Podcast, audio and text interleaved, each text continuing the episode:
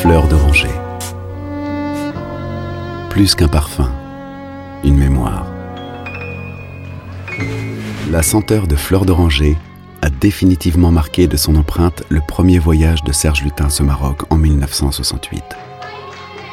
Un choc visuel et olfactif pour cet homme du Nord habitué au gris des villes que de découvrir ces groupes de femmes enveloppées de blanc, recueillant dans des draps immaculés les fleurs soyeuses et solaires, chutant des bigaradiers battus par leurs perches.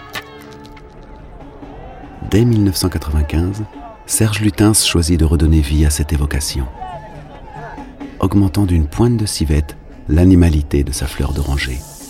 Serge Lutens porte au firmament son rayonnement sans appel. Fleur d'oranger, une évidence, un bonheur.